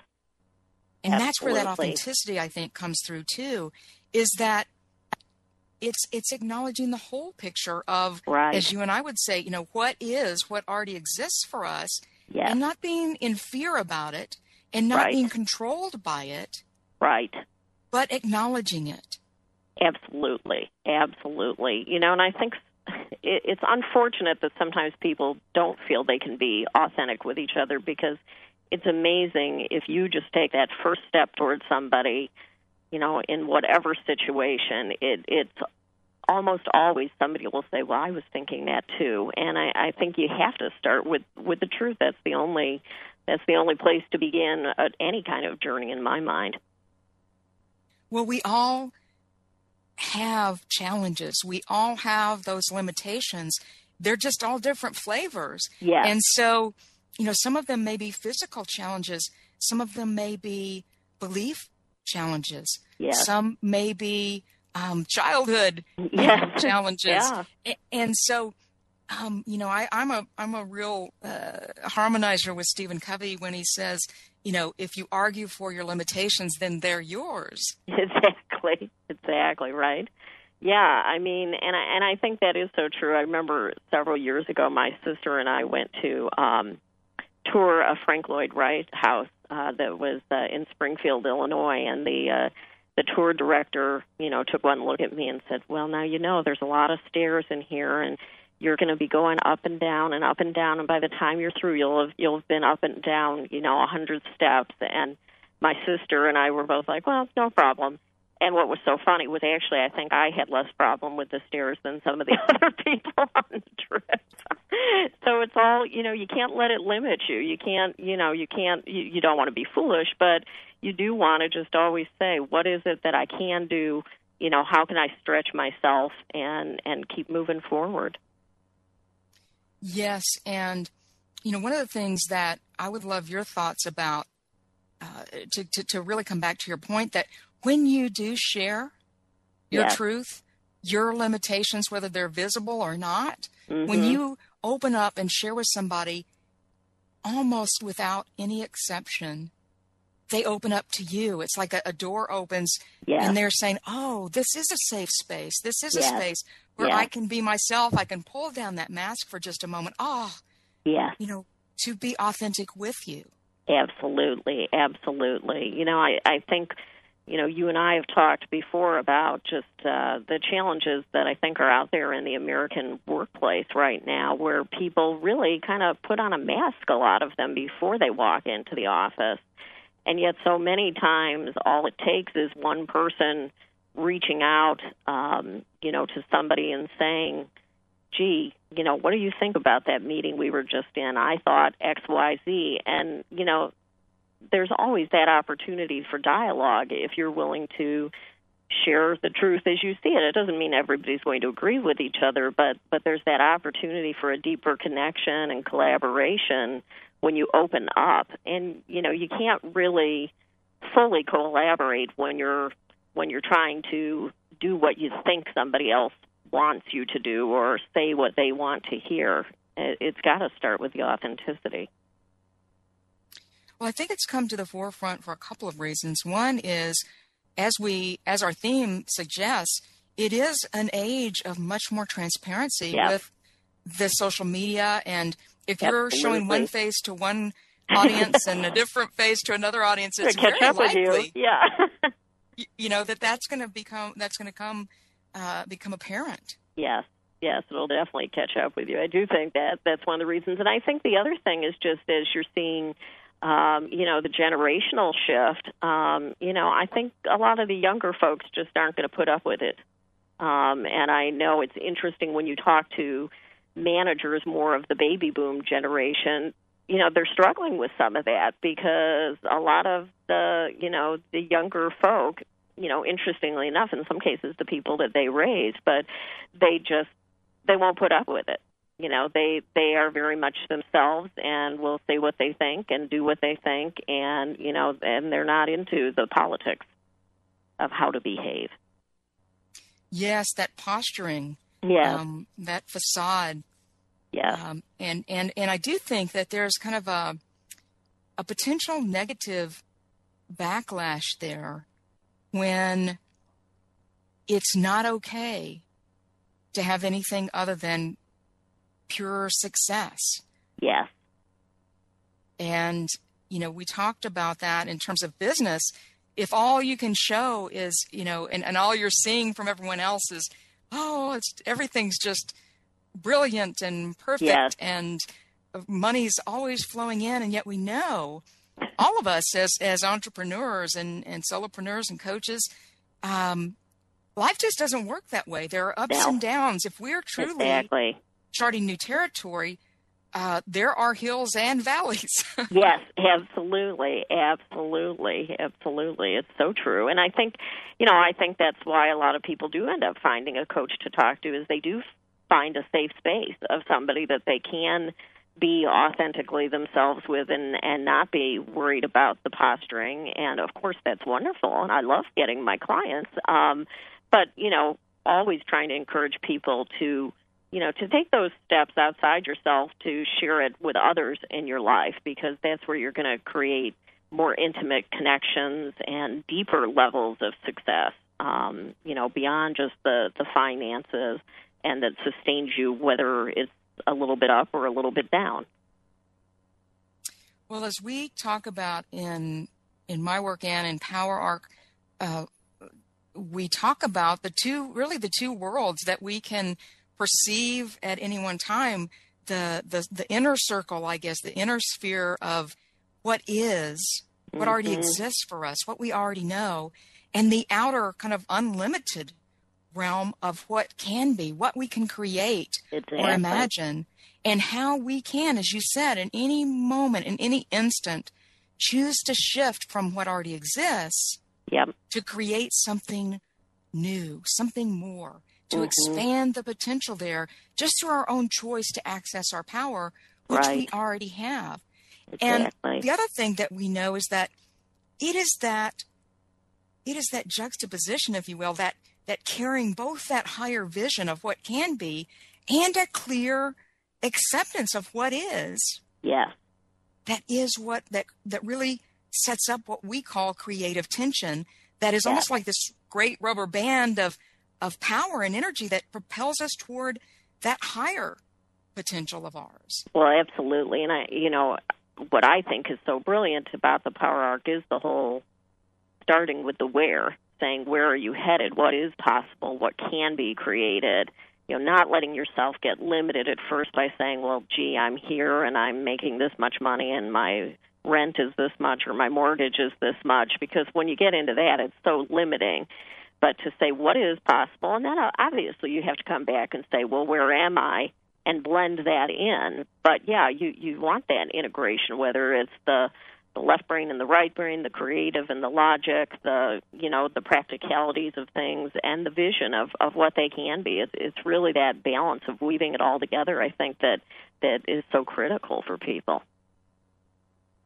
I think so, too, Ann, and the, and the truth of it is, once you are very clear about that higher vision of yourself, of your greatness, of what you're here to share, yes, then you have such a powerful lens through which to express at all levels of your work and life who you are. Yes. And that same lens of vision, when you look at what is for yes. you, then through that lens of vision, anything that might have seemed like limitation to you actually can become an asset. And let me just take this to an extreme, and I think you will definitely uh, relate to this, is that we hear so many stories of, of overcomers like yourself, people who've overcome cancer, for instance. Yes, yes. Who, through the lens of a higher vision, a higher vision of, I've got a new, I've got a new level of life to live now. I've got a new view of life that I want to share right. with others. I've got a new voice, uh, good news to share with people. And through that lens, my illness was actually a gift. Exactly. Yeah, it was a key part of the journey, right? An enabler to what came after it. Yes. And it transforms everything. Mm-hmm. Mm-hmm. Yeah, and- yeah. I, I think that's so true. And I mean, I think I said it at the beginning that it's, you know, certainly would I rather be walking unaided? Absolutely. You know, I'm not going to, you know, get all saccharine and say, well, you know, this would be my first choice of how to ambulate. But, you know, once you, you get your head around that, it's like there's so, there's so many positive openings. And I know that I think, um, depending how you choose to handle something like that, it can open up so many connections with people that you never dreamed were possible. Because if you're willing to be open and approachable and vulnerable um, in whatever challenges you have, then people can share theirs with you, and, and you can create something bigger together or help sustain each other as, as you each do it independently. Well, and when they see that you've overcome an obstacle that they've never even encountered, right? That perhaps they could never even imagine how they right. might overcome it as, as beautifully as you have, then it really calls on them and touches on them and says, you know, tells them and, and, and calls them forth to say, well, what have I been allowing to limit me? Right. Either physically or just, you know, mentally. Yeah. What have I allowed to limit me that I should be able to overcome? Exactly. Exactly. Yes, because we all have things we, we need to overcome. And no matter who you are, you almost always can find somebody who's overcome something more significant than you have and who can inspire you into greatness. You know, I know, having had a spinal cord injury, Christopher Reeve was always somebody who I was fascinated by. I probably would have been anyways, but because of having a spinal cord injury in common with him. But, you know, every time I would think of, of what he went through um, and the grace with which he handled it, it would put my world in perspective and say, well, if he can do that, you know, you can do this. And so I do think it is important for all of us to have role models, um you know, and it doesn't have to be a devastating physical injury, but whatever, whoever inspires you in whatever way, um, to use that as fuel for your own journey. Yes. And I love the word fuel. You know, it's part of yeah. your business name, um, yeah. Executive Performance Fuel. What a wonderful yeah. name for a business. And I know that the word fuel for you has particular significance because the energy piece that yeah. you weave into your work. Tell us a bit about that. Yeah, um, you know, uh, having gone through what I did, I became, you know, very interested in different types of healing um, and really, you know, have been on a journey the past fifteen years of learning about, a, you know, how energy works in our body, whether it's literally the physical fuel of what you eat and how that can sustain you, or, you know, the the uh, less obvious energies. Um, you know, what is it that, that, gosh, I'm trying to think even how to totally, you know, encapsulate it, but, you know, what is the energy that moves through us, that inspires us, um, how to work with that, whether it's to um, keep physical pain at bay or, which was when I studied Reiki, was a, a piece of that. Um, you know, there's so many different, different wonderful stories now about, you know, energy healing that go on um, and, and becoming more mainstream in hospitals and, and things like that. But so to me, um, there's always a component when I am working with somebody, even though I do work with a lot of business people and talking about things, strategizing, um, you know, mission statements and and plans for the years and goals and things like that, but of of looking at energetically what what feels right, what's what's moving through um, a business right then, what is it that resonates with uh, the owner or the leader as far as what they're trying to create. Um, there's a lot of just intuitiveness of just really looking for a different level of what's going on, um, what it can mean to somebody, how it can shape what they're trying to do. Um, so it's, yeah, it, it's fun. It's a lot of fun trying to, to follow that, and it's a lot of it's just opening yourself up to uh, to uh, listening differently to things, listening at two levels again. Yes. Yes, I, I absolutely agree, and it's interesting. I, I, any any organization that you walk into, any business, yeah. energetically, you can instantly tell oh, sure. whether it's alive or stagnant. Exactly. Whether there's, you know, that yeah. energy and passion flowing or not, and you help guide that that group to reconnect with that energy, that passion, yeah. that vision, as well yeah. as then guide them in the operational piece that. that supports and sustains that. And you're absolutely right. Um, you know, and that is the perfect analogy, because anybody who's ever walked into any kind of an office knows, you know, does it feel like it's humming with people who are excited and happy to be there? Um, does it just feel flat and dead? You know, does it feel angry? You know, sometimes you can really just walk in and feel the anger and the frustration that's, that's going on. And, uh, Yeah, and how do you shift that? How do you you get it so that it is humming a little bit more enthusiastically? And I, and I think, again, we get back to the authenticity. I mean, a big piece of it is just acknowledging wherever it is and, you know, what is it that you want it to be, and asking people for their support in changing it into something different. And sometimes that requires a little bit of effort, because if, if it has been flat or angry for a long time, um, you know, sometimes people have to really see for a sustained period of time that you really do mean it, that this isn't just the program of the week, that you really are committed to seeing things happen differently. Um, but it, it's so exciting when, when you do start to see people come alive and, and get more energized and passionate about what they're doing. Because there's some reason people, most people are there besides just the money. Um, that there's something that that they like about their work, and it's just uncovering that again and, and bringing that back to the forefront. And exactly. And so applaud and your leadership in that realm and in your work, and guiding people to to engage and co-create together in that yeah. and, and getting that energy flowing again. So yeah. you know, as we close out here, I really want to make sure that we're able to share with people again your website and any other information you'd like for them to know about. Sure. Um, my website is w w w dot executive performance fuel dot com, um, because I knew we were going to be talking a bit about overcoming challenges.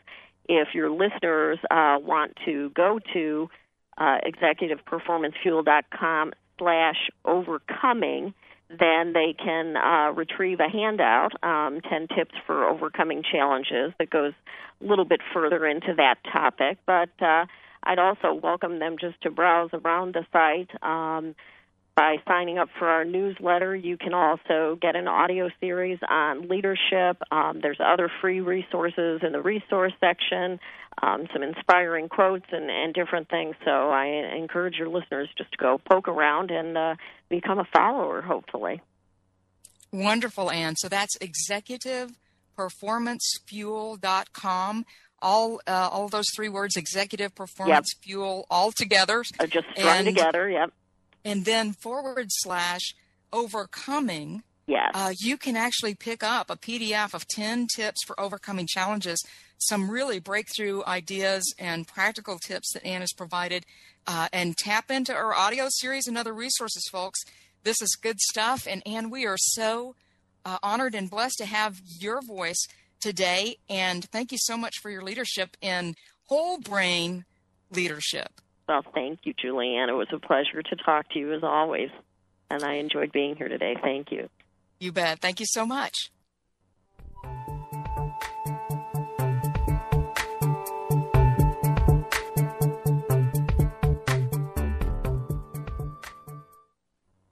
are here with Jerry Harrington, who is the founding coordinator of Humanity's Team, a global spiritual movement awakening the world to oneness.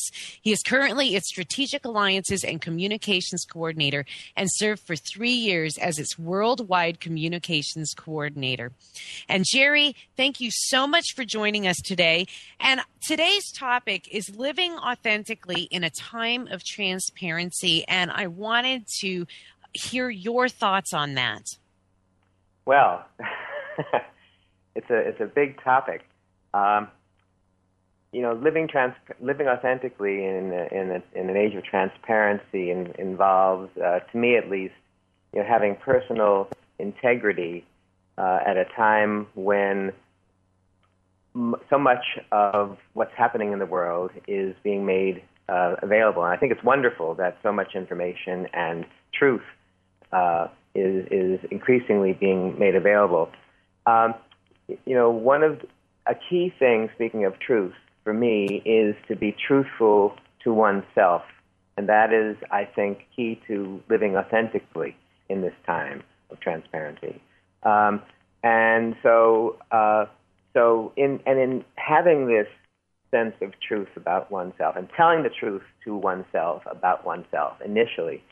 Uh, is to first uh, n- sort of know what your truth is about a particular thing or whatever it may be. Just know the truth, accept that, uh, uh, and then actually love it in some ways uh, because you created it, and uh, and and sort of disavowing it or not liking it is not really Uh, owning it, and I guess that would be the next step after sort of loving it and owning it.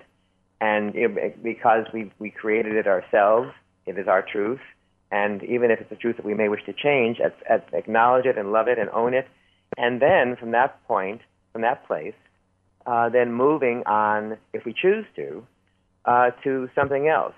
Uh, we can, you know, without making whatever we happen to have as our truth now uh, bad or wrong or making anybody wrong, Uh, then, then deciding, you know, making it, then choosing differently from that point, and um, you know that is, uh, uh, a, a, a, for me at least, a key thing for for how I how I try to live, and uh, it's it's it's a central uh, value in in Humanity's Team as well.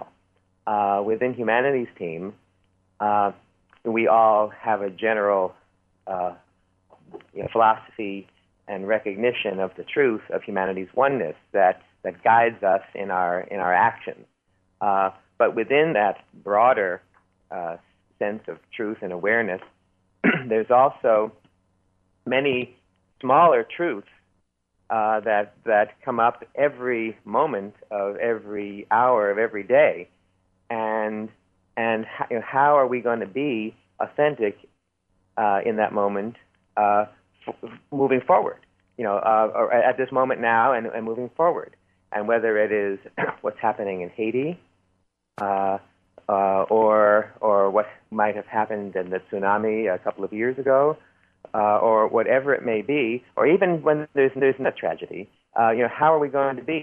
The thing about tragedies is that oftentimes at, that, at those moments, uh, people suddenly have their heart is touched, and they actually feel a bit of this sense of oneness with another human being.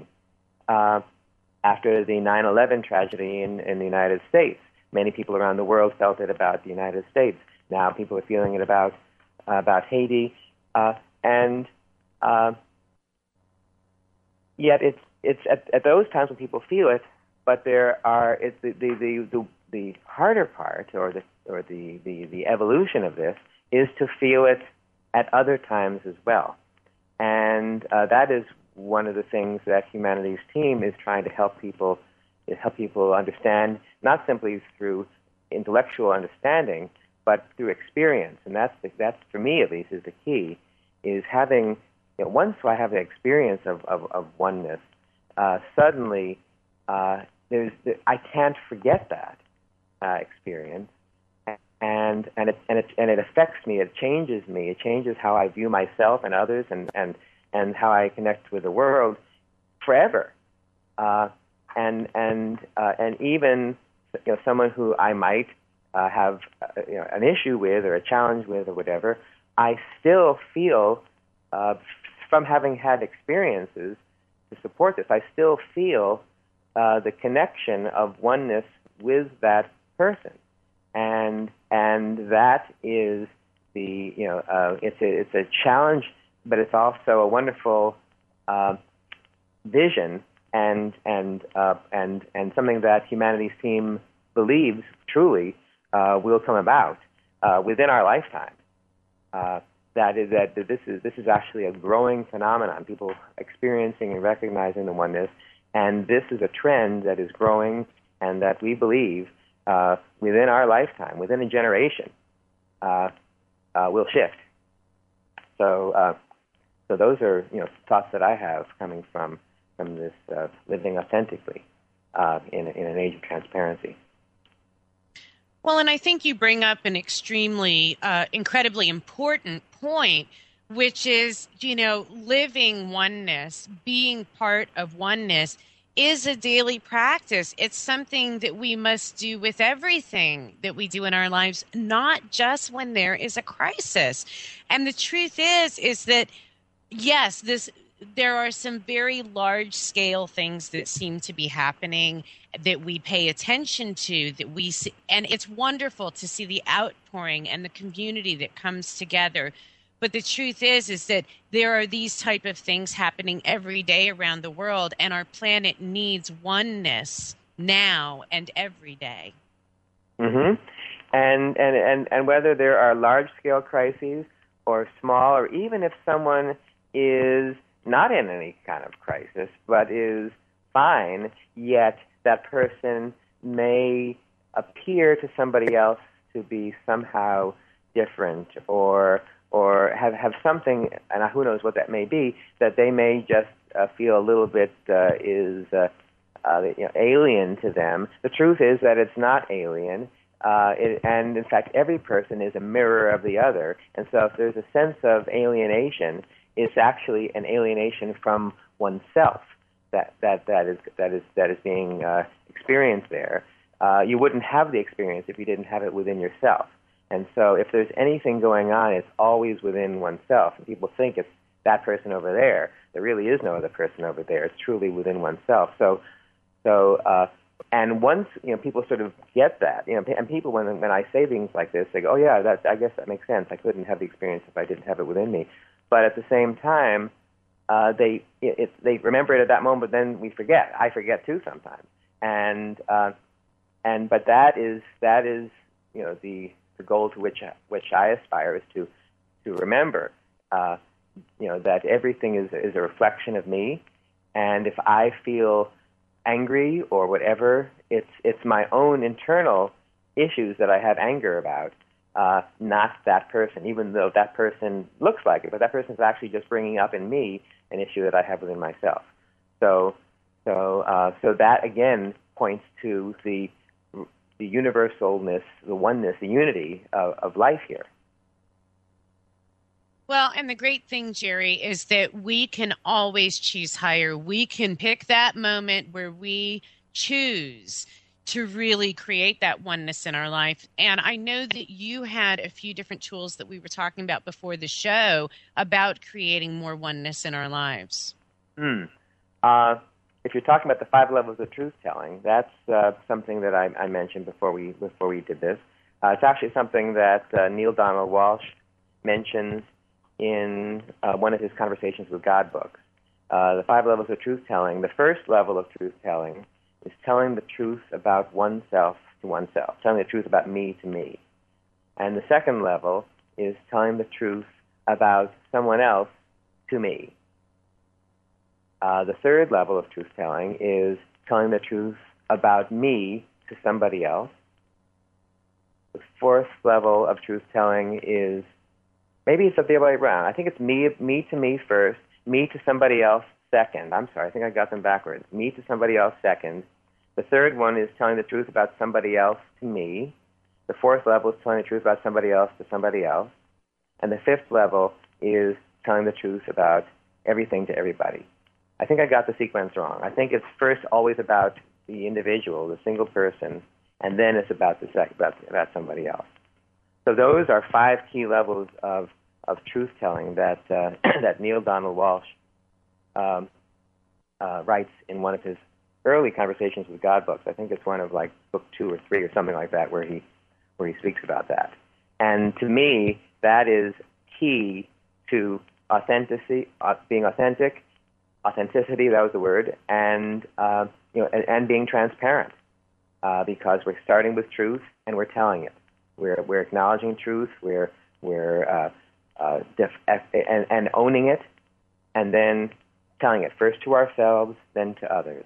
And that's the key to to authenticity, as I see it, um, in, a, in an age of transparency. Jerry, thank you so much for sharing your wisdom and your insight on this, um, and I really appreciate everything that you're doing with Humanity's Team. And right now, one of the things that you and I are talking a lot about is this worldwide petition. And so if you would take a moment to tell everybody about that. Yes, this petition, uh, which we're planning to uh, bring to the United Nations this year, uh, calls on the United Nations to declare an annual Global Oneness Day where people around the world, governments, individuals would uh, experience and express oneness, uh, just like we might be doing in, in Haiti, but yet the idea would be that this would be for no reason except to experience it on a particular day, on a given day around the world, uh, and uh, and and that the idea behind this is that pe- when people have this experience, they might then choose to uh, come from a place of oneness on all the other days of the year. But there would be one day, uh, like Earth Day, that would be Oneness Day, where people would, would there would be practical acts of oneness. And people can sign this petition uh, at the Humanities Team website. The, the website is w w w dot humanities team dot org, and that's spelled H U M A N I T Y S, humanities team dot org. Fantastic. And we want to ask all of you to go onto the website and check out this Oneness petition and sign it. In the short time that we've been telling everybody about this petition, we've already got over twenty-five thousand signatures around the world. And the goal is to bring that to over fifty thousand. And I know that we can come together, Jerry, and make that happen. Certainly can. And I appreciate all the efforts that you've made to help make this happen. Thank you. Thank you, Jerry. And we'll see you next week. Thanks.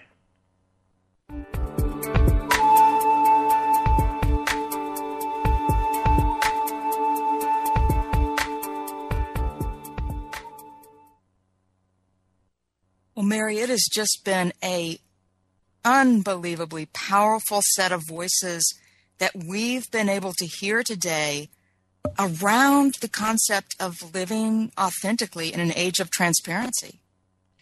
And, you know, what I really enjoyed was all of the tips and the tools and the ideas that we uh, got the opportunity to be exposed to, you know, because I think that when we have, you know, different things that we can turn to, because we know that it's a practice when we start coming to a place of really opening up our minds and seeing things around us. And so, you know, I just loved all of the different tips and ideas. And I know that a lot of those I'm going to implement in my life right now. Well, there are so many great guidance tools that we've been given today. And, you know, overall, though, Mary, one thing really has struck me about our conversations on this higher level, and that is, you know, if we think about this week uh, uh, of, of, you know, a couple things that come to the forefront, the Martin Luther King uh, birthday celebration that brings leaders together, you know, once a year, diversity is a topic, and yet why just once a year do we as leaders come together around that? And then also, you know, the crisis in Haiti, you know, why is it we come together globally so well and so powerfully and co-create so well around a crisis, and yet at our best as leaders, and we're all leaders, because we all have a choice to make a difference. As leaders, why do we wait for a crisis or even an event or celebration to bring us together when we truly should be, you know, thinking about how we can co-create globally around a shared vision? And that's really what Martin Luther King Junior's work was about, is about, I have a dream. I have a dream about a world, about co-creating, consciously co-creating a world where people are judged on their character and not the color of their skin, for instance. Well, and we are at a time on this planet that, you know, we have been through so much, and it is is possible. And it's not only possible, it's already ha- happening out there, Julianne. And so, you know, I am very encouraged. And I think that's, you know, that's something that you and I and Co-Creator Network are very passionate about, is continuing to spread these messages, continuing to give people the opportunity to participate in their global community and in their own lives. And, you know, the other thing that we discuss all the time is that as we improve ourselves, we improve everything in the world around us. Well, yes, and it just really strikes me that if we could if we could truly embrace and tap into the enormous potential there is, if we were not just to come together in crisis, but to really sense and step into the power we're capable of in creating the world we want to create together, in the true sense of co-creation. That's what we're about. And, and truly, this is that age of co-creation. And we are so pleased here at Conscious Shift and Co-Creator Network to be a voice, a portal for that message, for these players, for all of us in our own leadership to step up and shine that light and co-create together. Well, for sure. And, you know, and that brings up next week's show for me. I am so excited and inspired by the guests that we're having on next week. Do you want to tell everybody about that real quick? Well, next week, we've got a special show really going to showcase all of the global work that Humanity's Team is involved in and leading across the globe. We're going to be talking to some marvelous voices as as far a, a, abroad as Portugal and South Africa and others, and bringing in some amazing leadership uh, from, from different quarters of the planet to, to shine a light on what we can and are already co-creating. And so it's going to give us some gr- great concrete examples, Mary. Bye, everybody. See you next week.